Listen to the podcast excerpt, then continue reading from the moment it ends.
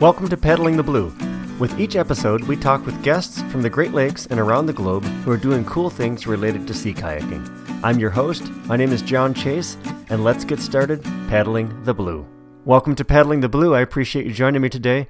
Today's episode is another fun one. This time we had a chance to talk to Andrea Nepper. And uh, Andrea did a fantastic trip where she paddled the entire west coast of the United States. And this interview was so much fun uh, between Andrea and I. Well, it went a lot longer than I expected. So we're actually going to end up taking this interview and we're going to split it into two. So you'll have a part one and a part two for this interview so we can keep them at a reasonable length for you. So sit back Enjoy the uh, conversation that I had with Andrea Nepper about her West Coast adventure.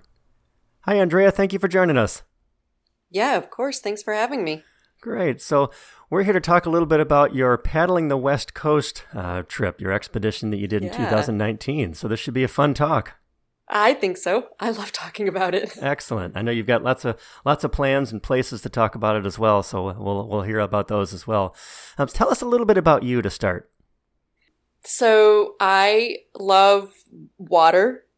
When I was a kid, anytime we went anywhere outdoors, my mom knew she had to pack a, a set of spare clothes because um, if there was any water anywhere, I was I was going to be in it and I was going to end up wet and I was going to need a set of dry clothes. Um, so I've always loved the water. My my is all from the West Coast, um, and some of my really my, some of my very earliest memories are of playing on the on the beaches on the Oregon coast, um, and it's been one of my favorite places for my life, all of my life. It's been one of my favorite places.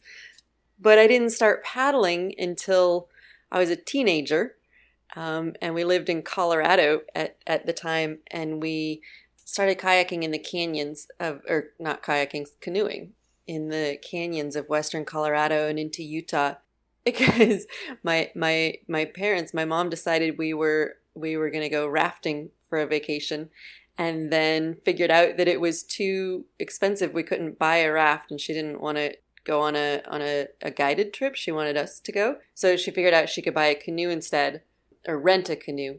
And she read a book about canoeing and we packed stuff into a canoe and took like a I don't know, I think the first trip was going to be like a week long trip down the canyons.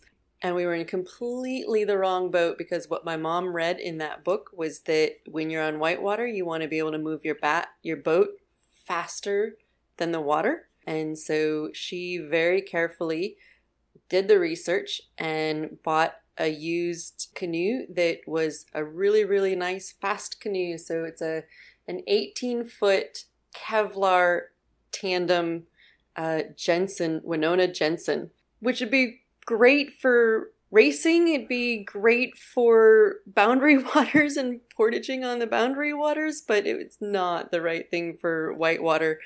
Uh, but we took that canoe down whitewater for years, and that is the canoe now that that I own.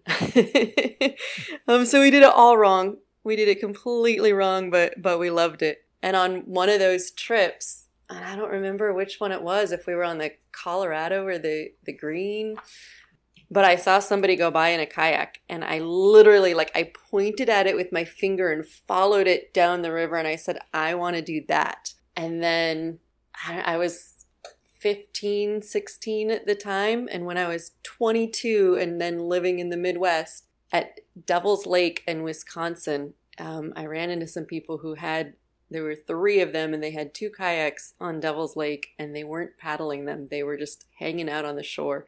And I watched them, and I watched them, and I watched them, and I watched them, and they weren't doing anything with the boats. They were just on the shore.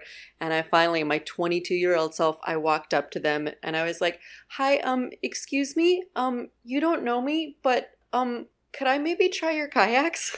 and they and they let me try them and they got you know they they adjusted the foot pegs for me and they were whitewater boats and they put me in a boat and they're like now you're going to go in circles and i thought i know how to paddle a canoe. I'm going to go in a straight line and i got in the boat and promptly went in circles and stayed in it long enough to go in an oval instead of a circle. And you were you were hooked from there. That yeah that's how i got paddling and then i i started i started teaching because through a long roundabout way i i got hooked up with a, an outfitter, and I, I couldn't afford to take courses and I couldn't afford to rent gear and I certainly couldn't afford to buy gear at the time. But if I worked for them, I could I, I could be on courses and I could use the gear. And so that outfitter um, had three different levels of, of staff. They had lead staff, they had um, assistants, and they had aides. And aides were unpaid and didn't really know anything. And we just carried boats and got to be on the water and learn. And that's how I started out. And it was great. and That's Ironically, when I first started paddling, it, I'm a little bit of a perfect perfectionist. And one of the things I loved about kayaking when I started kayaking is that it was the thing that I could just suck at. I didn't have to be good at it at all. And it was one of the things I loved about that. And 15 years after that, more than 15 years after that, I got interested in it and I got interested in really learning how to do it well. And in 2015, I earned my British Canoeing five star award. And the year after that, I earned the British Canoeing Coach Level 3 award. And they're awards that, that not very many people in this country have. And I've, I've I really enjoy the learning how to be in that water that I love and being able to to effectively teach other people how to be in that water and introduce people to it safely and, and in a way that's fun and in a way that they can become independent and, and have that that same thing. So it's a far cry from paddling the wrong canoe on the canyons in western Colorado. well, although uh, you say that it was it was wrong, um, I would say that it's probably not textbook. But I don't know if uh, I don't know if anybody did anything wrong because your mom certainly got a 15 year old you hooked on paddling. She did. She she absolutely did, and she did that right. absolutely, that's that's fantastic. Yeah. So that took you. Uh, so you went from the canyons of Colorado and the Wenonah canoe to Devil's Lake and uh, paddling a whitewater boat to your uh, BC five star award to your coach level three, and uh, through coaching progressions, and then that takes you to the West Coast. So tell us a little bit about the uh, the West Coast trip that you did in 2019. Yeah, so it's a trip I've wanted to do for 15 years because as I said my family is is all from Oregon and the the the the Oregon coast is is a place that I love and those are really my home waters. But my paddling home waters are the Midwest because I've lived my entire adult life in the Midwest, and the Great Lakes are my paddling home waters. But I've wanted to take that that trip for for 15 years and it's it's sort of funny because I didn't set out to do a big expedition. I set out to paddle this coastline that I really love and I wanted to be able to see the whole coastline of the west coast because I'm also the girl like I'm I, I'm the girl who likes to drive across Nebraska because I like to watch it change and I like road trips. I love long road trips and I, I love trips that that I power and that I get to watch the scenery change and to get to do that for the entirety of the West Coast. I had wanted to do that for for 15 years. And I wanted to be able to paddle sort of the home waters of my heart, if that makes sense. Absolutely. Um, so it was a long time coming because when I first started wanting to do this paddle, I didn't have the skills or the knowledge to, to be able to do it. And fortunately, I did know that I didn't have the skills or the knowledge to be able to do it. And eventually, sort of forgot about the fact that I wanted to do that. And then actually, it was when I passed my five star that I remembered, yeah, you know what? I, I really wanted to do that. And I still want to do that. And decided that I wanted to do it by 2020. Um, All right. And that gave me five years for planning. So it is, I mean, it was pretty much the entirety of the west coast of this country. I put in at Neah Bay, which is on the Strait of Juan de Fuca. And the Strait of Juan de Fuca is the piece of water between Canada and the United States. And you probably know this, but our listeners might not all all know it, but people usually know where the San Juan Islands are. And if you follow that piece of water where the San Juans are and Anacortes and Orcas Island and follow that to the ocean, that piece of water is what empties out into the Pacific Ocean and it goes around Cape Flattery, which is the northwestern tip of the state of Washington. So Neah Bay is the last protected landing in the Strait of Juan de Fuca before you go out and around Cape Flattery onto the outer coast. And that's where I started. And I started there. Um, I, I put in on June 12th. And my original plan was that I was going to paddle to the border beach, which is just south of San Diego. Um, and it's basically right on the, the border between the United States and Mexico. And I actually ended up landing in San Diego Bay because I have a friend who paddled the California coast six years ago, and and even then, when he and he landed on that that border beach, um, and it was challenging to find a place where people could come pick him up and pick up his boat and his gear. And he also on the water, there were armed guards in Humvees and on land who were following his progress. And that was six years ago. And the, the political situation on the border is a little bit different right now. Yeah. Um, and my mom was going to come meet me, and she uses a wheelchair, and there was no way she was going to be able to get somewhere where she could see me land. And her partner uses a walker, and there was no way she was going to be able to get there. And you know, my my husband was coming, and and friends were coming, and I didn't want to I don't know, make a potential scene. Yeah. so so I landed in San Diego Bay instead, so it was sort of one paddling day short of the border and really beautiful. You could come around Point Loma into San Diego Bay and it's it's really quite stunning and it's at that that last little piece of it, that last 20 miles is a paddle that I've I've done and so it was also familiar and that was pretty cool. So I landed in San Diego Bay and I was sort of lucky on the day that I landed uh, I actually could see the Coronados, the Coronado Islands, which are in Mexico. Yeah. Um, and I, I could see them. So I didn't go to the border with Mexico, but I could see Canada when I started and I could see Mexico when I finished. So I put in at Neah Bay up there in the north on June 12th and I pulled out in San Diego Bay on September 14th, 1,508 miles later. Wow. And how? And what's the day count for that then? So, you know, I, I did a count and I think it was 100 days, but when I go back and look at June 12th to September 14th, that seems more like 95 ish days. Okay. So I don't know for certain, All right. truthfully. Still a Uh, pretty but it was somewhere between 95 and 100 days. Still an amazing accomplishment. And I think even uh, when you say landing in San Diego Bay, I don't think anybody's going to discredit you. Um, you still did you had a heck of a paddle and three months on the water, so that's that's pretty cool. Yeah, and you know, I'm 100% okay with landing in San Diego Bay and not the not the border beach because it wasn't about trying to prove something. It wasn't about I have to do every single mile of this. It was about I, I want to see this coast this coast. I want to see this coastline and I want to take this trip and it was about having the trip that I wanted to take. And so Yeah. it, And be able to end it I'm- with the family and friends around you, that's that's special. Absolutely it was it was quite special actually. What was it about this trip, you know, that got you fired up? What what was it that you finally made you to say, "All right, I'm ready to go. I'm ready to start the planning process, and here's what I really want to see." Gosh, that feels like several different questions. I mean, there was the part that it's just something I've wanted to do for a really long time. You know, it was full on bucket list. you know, I've, I've I've wanted to paddle the the west coast of this country for 15 years. I have basically like four things on my bucket list. I want to do that.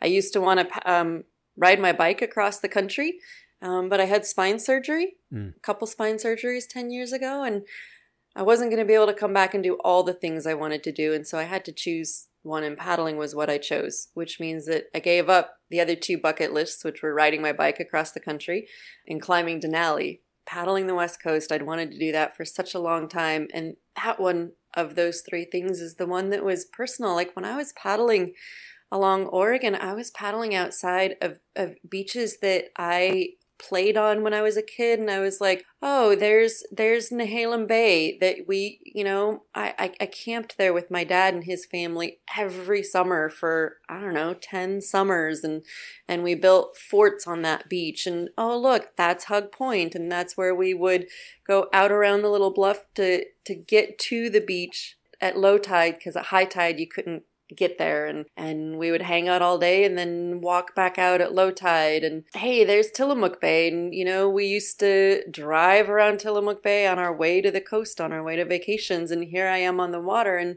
crossing it takes 20 minutes because you don't have to go around the whole bay. But it was all, and it was like, oh, hey, there's Haystack Rock on Cannon Beach. And so many photos of that. And I've been there, and but it's Haystack Rock from the other side. you know, so lots of, of personal memories and childhood memories. And, you know, when I go visit my family in Oregon, I usually try to find a day that I can borrow a car and, and drive to the coast because this is it's the it's the place that I think is the most beautiful in the world. So this is the one that really had meaning for me. It, what made me actually say, yeah, I want to do this was when I, I realized, you know, when I when I first started talking about wanting to do it, I, I didn't have the skills or the knowledge to do it. It's a really committing coastline. And at some point in the last five years, I realized I was at a point where I did have the knowledge and the skills to do it, and that there's so much more to learn. There's always so much more to learn. And the more that I had to learn wasn't going to make me any more able to do this trip. And so if I wanted to do it, I should go ahead and do it. Combine that with the fact that I had spine surgery 10 years ago and I, fusion um, mm-hmm. at, at two levels. So there's sort of three discs that are fused together and the doctors told me that I was quite like I'm quite likely to have issues with the adjacent disc in 10 to 20 years from from the surgery and I'm right at 10 I'm right at 10 years. The day that I got on the water was actually 12 10 years and 8 days after that surgery. And so I had the knowledge and the skills and so much more to learn, but I wasn't going to get better prepared for this trip. And so at that point, time was going to be working against me instead of working for me, which it had been doing up to that point. I'll take it while the opportunity's there. Yeah, absolutely. Absolutely. So this um, is a this trip sounds like it was about creating memories and and reliving memories and then creating experiences that you wouldn't have had otherwise. Well, I definitely wouldn't have had those experiences otherwise. And and one of the things I really really enjoyed about this trip was getting to watch the coastline change cuz you know, northern Washington and southern California do not look the same. Yeah. they're they're quite different from each other. And I got to watch that change happen on a daily basis, like just at a human human powered speed and and i also you know i get to take all these different beaches and for me now they're strung together in one piece of coastland of coast so my mom and i were talking you know i've mentioned my family lives in oregon mm-hmm. um, and one of the unexpected parts of this trip that i didn't expect when i started planning it was that sometimes people picked me up off the beach and took me in California, some paddlers picked me up and they would took me to their home and let me sleep in a bed and do laundry and eat large amounts of fatty foods. um, and through Oregon, three different times, my mom and her partner got an Airbnb along the coast and picked me up, and um, same thing. And we, when my mom figured out where she was going to get those Airbnbs, it was based on how long I thought my expedition was going to take. But I ended up about, I don't know, five, six, seven days ahead of that at the beginning. And so the very first one, she had to drive 80 miles south to pick me up and, and, take me back to where I'd been a week before. Um, so that was sort of funny. So we had lots of time to talk. And as we were talking about the trip and the places, my mom is the one who said this, you know, we would talk about beaches, but then I would also talk about the, the headlands and for me, they were all strung together in one whole. Um, and for her, they were individual beaches and individual headlands. And she said, you know, for her it was sort of like beads, and that for me they were beads on a necklace. And and I got a real sense of how all those pieces fit together. And my mom has lived in Oregon for I don't know, probably 60 of her 72 years. And I now have a better sense of how all of those pieces of the coastline fit together than she does because there's lots of chunks of it that you don't see if you're not on the water. And so, you know, the only other people seeing what I got to see are fishermen. And there's lots of fishermen, right? But but most people if you just go to the coast, there's so much of it that I got to see that that most people don't get to see. Yeah, you had 1,500 miles of exposure to that coast, whereas, uh, like you mentioned, a fisherman might just get to see their, their small part of the coast that they roam on a daily basis. Yeah, yeah, exactly. And so, and so it really is just sort of this this it, it sort of it ended up being this sense of of of being in the world and getting a visceral sense of the reality of our planet, which is a funny thing to say. I could tell that I had moved south because eh, I, I started the trip right before the summer solstice in a pretty far north latitude, and it was light well before five o'clock in the morning, and it was light well past 10 o'clock at night. Whereas at the end of the trip, it was close to the equinox, and I had come farther south where, you know, it, there's not as much of an extreme in uh, hours of daylight and it was it wasn't light yet at 6.30 in the morning um, and the sun was setting before 8 o'clock in the evening. And so the, the hours of daylight changed a lot. And it's like i could watch my progress through time but i could also track my progress through space because that was changing if that makes sense. That does. That's really um, interesting. yeah, it, it was it was fascinating for me. And you know, I paddled around, of course, right? I paddled around the westernmost point of the lower 48. um, and I I uh, it was in in Oregon, in in southern Oregon and not all that dramatic. I would have expected it to be a big basalt headland, uh, like a lot of the, the headlands in, in Oregon. And instead, it was this sandstone headland that was much lower than most of the basalt headlands in that part of the coast, um, and it was quite different than I would have expected and much less dramatic than I thought. But also interesting because up to that point, I'd been going southwest, and then after that, I was going generally southeast. And it's just, you know, you get a, a sense of the shape of our the west side of our country. so you mentioned uh, changes along the coast. So tell us about some of those changes that surprised you as you were going through the trip. So I didn't I didn't realize I was going to end up thinking about this trip in sort of a a series of types of coastland or coastline. So, you know, northern Washington was sea stacks and cliffs, small small sandy beaches. And then the very southernmost part of Washington is when you start getting into long sweeps of sandy beaches punctuated by big bays.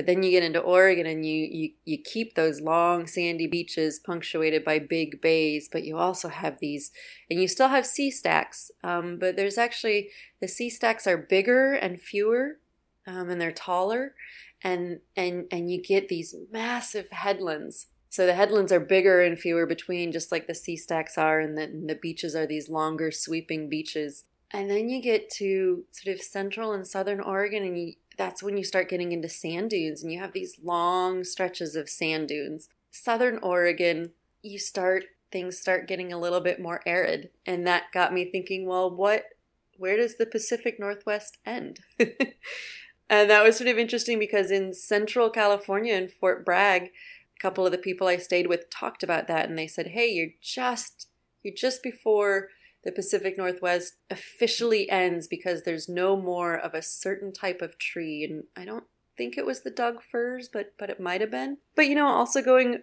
farther farther south into California, you, you don't have the massive basalt headlands anymore. You start getting into much more sandstone. Um, and the, the cliffs are shorter, even when they're still just as dramatic. They tend to be not as tall. And and um, it it stuck out for me the first eucalyptus because I was just like, oh right, I'm not in northern Washington anymore.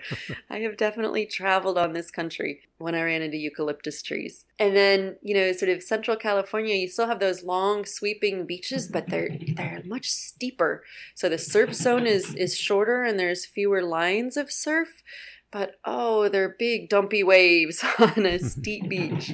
Um, and you have sort of lagoons more than bays, and they're a different shape than the bays in Oregon. Like, I, I think Humboldt Bay used to be one of those lagoons. Like, they're basically closed off from the ocean, by by a narrow sand spit, and then sometimes it gets topped or it gets broken open. But Humboldt Bay, they they dug a channel and made it permanent. But the shape of that bay is different than the shape of the bays in, in Oregon. And you start getting down into, you know, sort of Southern California and there's a there's a bight when you round Point Conception two days before Santa Barbara, but there's a stretch there where it was just like, oh, right, I'm traveling east now. I am not traveling south. And you travel east until um, right before LA. There's a big section where the coast faces south, um, and that's where the Channel Islands are. Yeah, and then by the time you get to Southern California, there there are some cliffs, but they're not all that dramatic. They're still sandstone. Um, but you also, once you get around Point Conception, is when you're officially in Southern California, and the water gets warmer, and the swell gets smaller, and the wind comes down, and the the beaches get more friendly and and the air temperature certainly goes up also. And so it's just it's this really gradual change but you get you know you land in san diego bay and point loma obviously is a you know it's, it's, cliffs and it's dramatic but those those cliffs and sunset cliffs right before that are a really far cry from the cliffs in northern washington. It all happens so gradually but there's these these distinct parts of of the geology and of the the coastline if if that makes any sense. That's that's pretty cool. It was really cool to get to watch it and and and again to watch it at human powered speed. Right. And really be able to soak it in and, and get a feel for what you're experiencing as opposed to going by it at 65 miles an hour. Yeah yeah. So you mentioned people and uh, how people had picked you up along the way. Tell us about some of the people stories that you experienced during the trip. Yeah, so so um, that's one of my favorite parts of the trip was the people that I met. Um, and it was also one of the most surprising parts of the trip, and it happened in a variety of ways. So um, I thought that this was going to be a really remote trip. And I knew that my mom and her partner had Airbnbs at three places along the Oregon coast. And so I was like, okay, I'm, you know, that's going to be great. And I knew that I was going to need to figure out how to stay with people in the very southern part of California because unless you're Freya Hoffmeister, like you don't camp through LA. so so I knew I was gonna have to kind of get that figured out. And then not long before I left, I, I mentioned I have a, a friend who paddled the southern coast, or not the southern coast, sorry. I, I have a friend who paddled the California coast. And I, I'd only met him once. I met him in 2013, maybe, in San Francisco Bay at the Golden Gate Symposium uh, Matt Krazan, and he realized what I was doing, and he sent me a note, and he said, "I didn't realize you were doing this, but." Wow, this is cool that you're doing it. And may I offer my help or my support? Um, and he offered three very concrete things. And I don't remember one of them. but the other two were that he offered, he said, Can I feed you weather information? Because, you know, anywhere where I didn't have internet or cell phone coverage, I wasn't going to be able to get my apps. I wasn't going to be able to be online. All I would have for weather is the radio, VHF. And there were going to be times when I didn't have that either. So, but I had, you know, I had a Garmin and so a means of communication. And so he offered to just give me better weather information. And then the other thing, that proved invaluable. And the other thing he offered is he said, Hey, are you okay with the idea of people picking you up on the beach and giving you a place to stay. Um, and I was like, uh, yeah, yeah, I'm okay with that. I don't have, I did not have any rules about this expedition about I have to be camping on the beach every single night. And so it, he arranged it. I, I, didn't have to arrange it. Um, and so it was really cool. I met, you know, various paddlers, mostly through his network um, or the network of people in his network. So I knew I was going to have my mom and her partner through Oregon, and the rest of my family also is in Oregon. And so, right after I crossed the Columbia River, I, I holed up for two nights in a completely illegal place to camp in the day use area of the park um, because there were south winds that I just didn't want to paddle against for, for two days. And my dad came and spent a day with me. And at one of the Airbnbs with my mom, I, you know, had an extra rest, rest day, and my aunt and uncle came out and, and saw me. And I knew I was going to be trying to kind of meet up with my family, but didn't quite know how it was going to happen. But I before I ever got to Oregon, I, I met people. Most beaches, there were people there. so you know there was the uh, the you know Olympic National Park and and backpackers, and so the the people I met changed along with the geography, and so you know there's those those cliffs and the small beaches, and it's Olympic National Park, and there's backpackers there, and it was you know kind of funny. I walked, I was on the I camped on the beach, but I walked up into the campground and, you know, at night all the, you know, small little compact tents and the the WhisperLites all set up but, you know, tucked away for the night and and you know, everybody going to bed early and and then when I got to the the big bays in southern Washington, you know, I there was one place where I actually camped in a tiny tiny tiny little campground that had some RVs and some tent sites and hung out with this group of five guys in their 20s and it was the weekend right before the 4th of July and they were drinking too much and smoking too much pot and setting off too many fireworks half of which were illegal. It's a, a far cry from the backpackers in Olympic National Park. And and then the next big bay I was or the one before that, I waited for several days because my compass broke and I had to order a new one and, and wait for it to be delivered. And it was, you know, it was Americana. It was a, again, an RV park and people were there on their summer vacations and, you know, digging giant, just like water holes. But I mean, there was this kid who must have been like 10 and just dug this massive hole with a big old shovel that was giant and way far away from the from the water but he was trying to dig down to water. And then we're the the people who who live there and and go for a walk on the beach every night and it's their home beach. And you know there was there was the woman who I don't know her name but she must have been in her 80s and her her dog was a black a black lab named Willow. And and Willow was the dog of her life. you know, there was another place where eh, when I was waiting in Willapa Bay t- for a, a, good day for crossing the Columbia, so I was there a few nights also, and there is this guy who it's clearly his home beach, and same thing, he went walking with his dog on the beach every evening, uh, but he would come out with a, a golf club and like five, six, seven golf balls and he would hit the balls and this dog would chase the balls and love the balls and then would find it and would, would stop and didn't pick it up, didn't take it back. This dog wasn't about fetching it. Was just about chasing these golf balls. And, but it's just like I had these, this little piece of people's lives. And when I was at the Columbia, there was a woman there were two women who who were walking and I was trying to be kind of under the radar and they're looking back at me and I'm trying to not make eye contact because I don't really want to answer a bunch of questions, but they're looking and they're looking. And finally they said, Is that your kayak on the beach? I said, Yeah. And so then they wanted to know what I was doing and they started asking more questions. And, you know, I was there for a couple days because of the, south winds and they came and they sat down again with their dog and we just, you know, sort of started chatting and they said, Well, can we bring anything? Do, you need anything? And I was like, no, I'm, I'm good. And they, well, can we bring you something for breakfast? And, um, I was like, well, yogurt actually would be kind of nice with my oatmeal. And they came the next morning with some oatmeal and some fruit and hung out for another like hour or so and as a mom and daughter and they they had a, a house in the area but they lived in a suburb of portland they were swedish and she talked about her swedish family and and but also that they had lived in that area and had a, a farm, and um, her family Swedish or Finnish was German speaking in World War II, and their neighbors were Japanese. And when their neighbors disappeared to the camps, was when their family stopped speaking German in public. But that they also then, the church that they went to when their Japanese neighbors disappeared, they paid the taxes on their neighbor's farm which meant that their neighbors were some of the few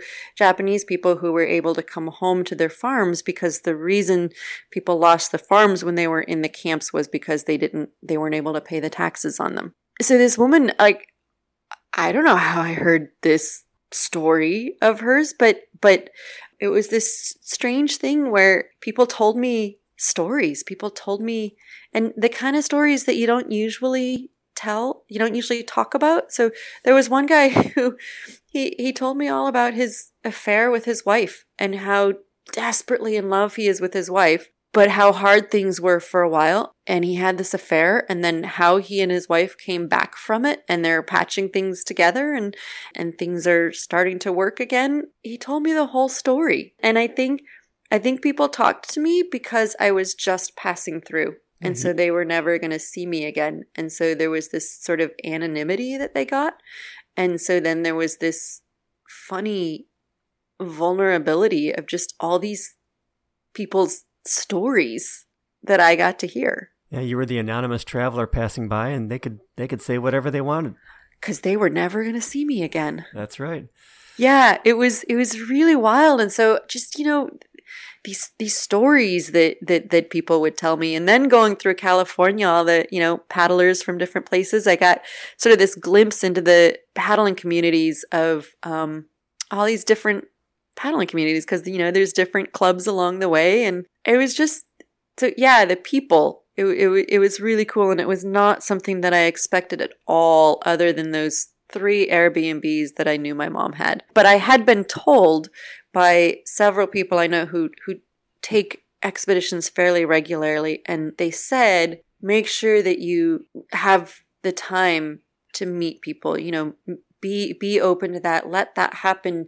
The people that you meet is going to be the best part. And it was so funny because I was like uh, okay, that okay, and and and I took that to heart, but I had no idea how that would happen. I was like, I I I don't know yeah, the and impact that they had on you seems to be uh, is, is pretty impressive. I really, really interesting and really special. And I didn't know how to do it. Like I had been told, this is special and make sure that you leave room for it. And I didn't know how to, but but then it just happens. It's like if you just are open to it and leave the space for it, then it happens on its own. That's what makes the trip unique. Oh yeah, it's really, really. I mean, yeah, so the people I met was was really incredible and probably one of my favorite pieces. And and just you know amazing to get to watch the geography change like i told you and then the people that you met and then in the midst of all of this to just be immersed in this incredible beauty like it was a really really special trip.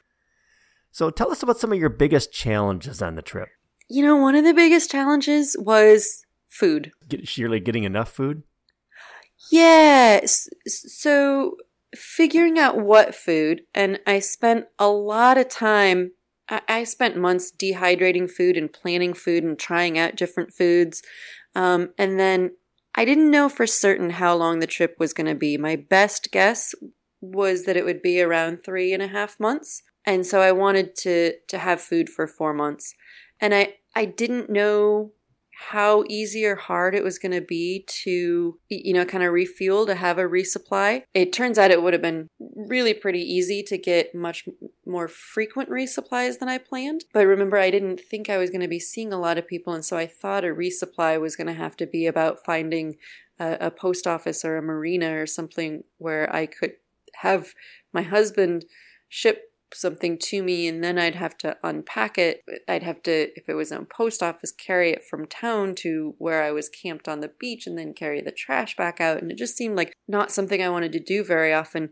So, in planning for food for four months, I had it in four re- resupply three resupplies i had i had food for a month at a time and when i started the expedition i packed a month's worth of food into my boat um, so it was wow. also about how to get that food as compact as possible and how to pack it in a way that's as compact as possible. And then also to make sure that I was getting enough calories and put a lot of work into trying to figure out how many calories I was going to need. But I didn't really know how long I'd be paddling. Um, and I, w- what I was figuring was 100 miles a week.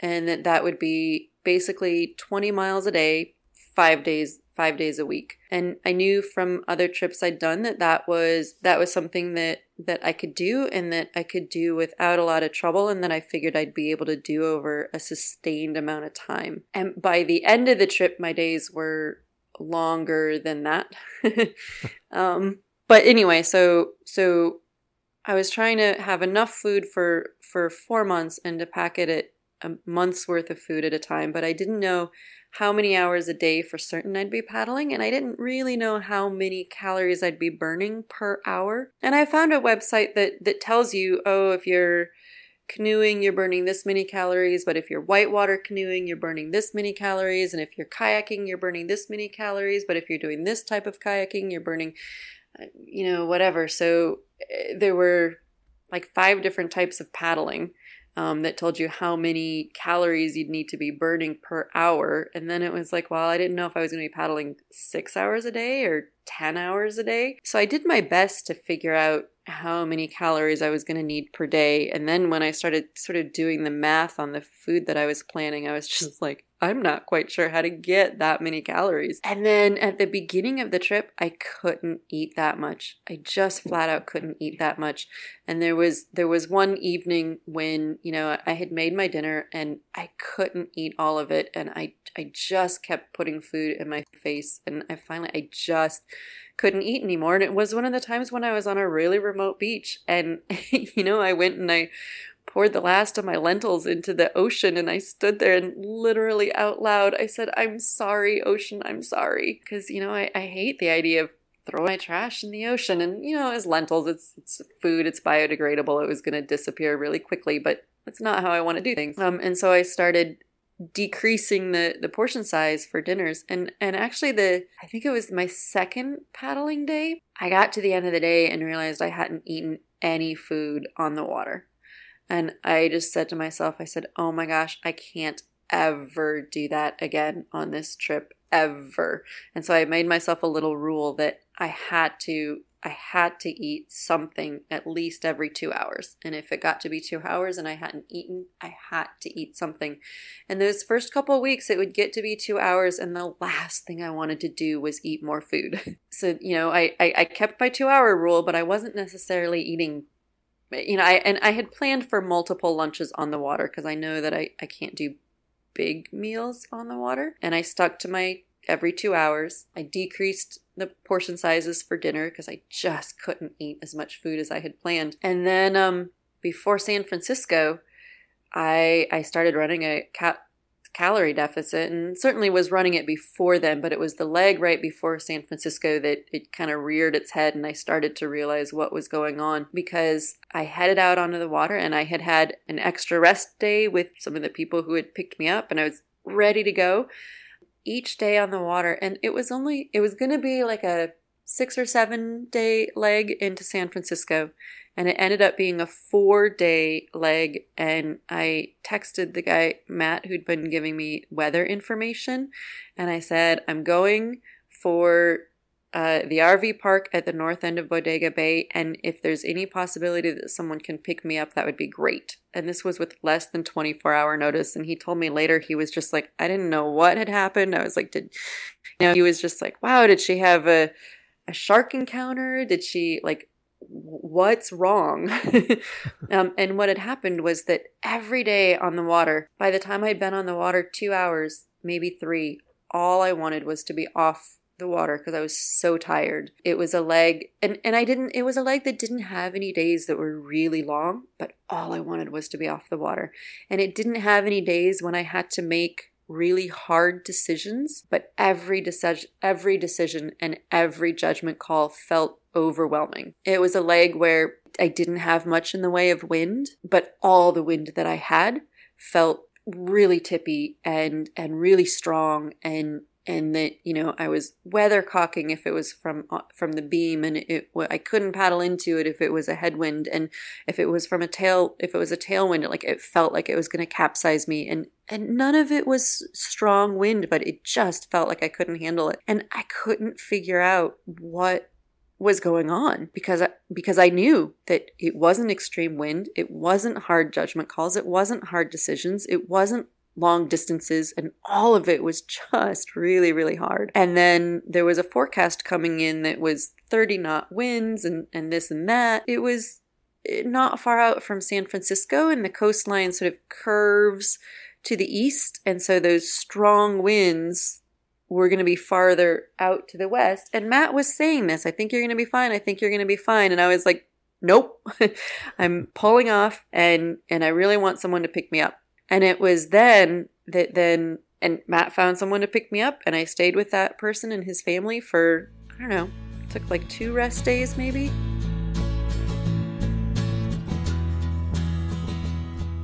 Wow, what an adventure Andrea's had so far. So, you've just listened to the first half of my interview with Andrea Knepper about Dre's West Coast adventure.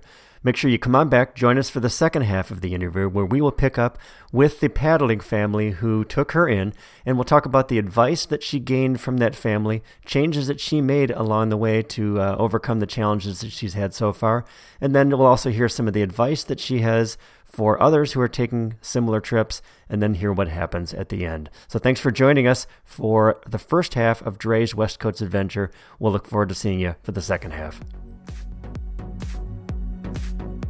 Thank you for listening to Paddling the Blue. You can subscribe to Paddling the Blue on Apple Music, Google Podcasts, Spotify, or wherever you find your favorite podcasts. Please take the time to leave us a five star review on Apple Music. We truly appreciate the support. And you can find the show notes for this episode and other episodes, along with replays of past episodes, contact information, and more at paddlingtheblue.com. Until next time, I hope you get out and paddle the blue.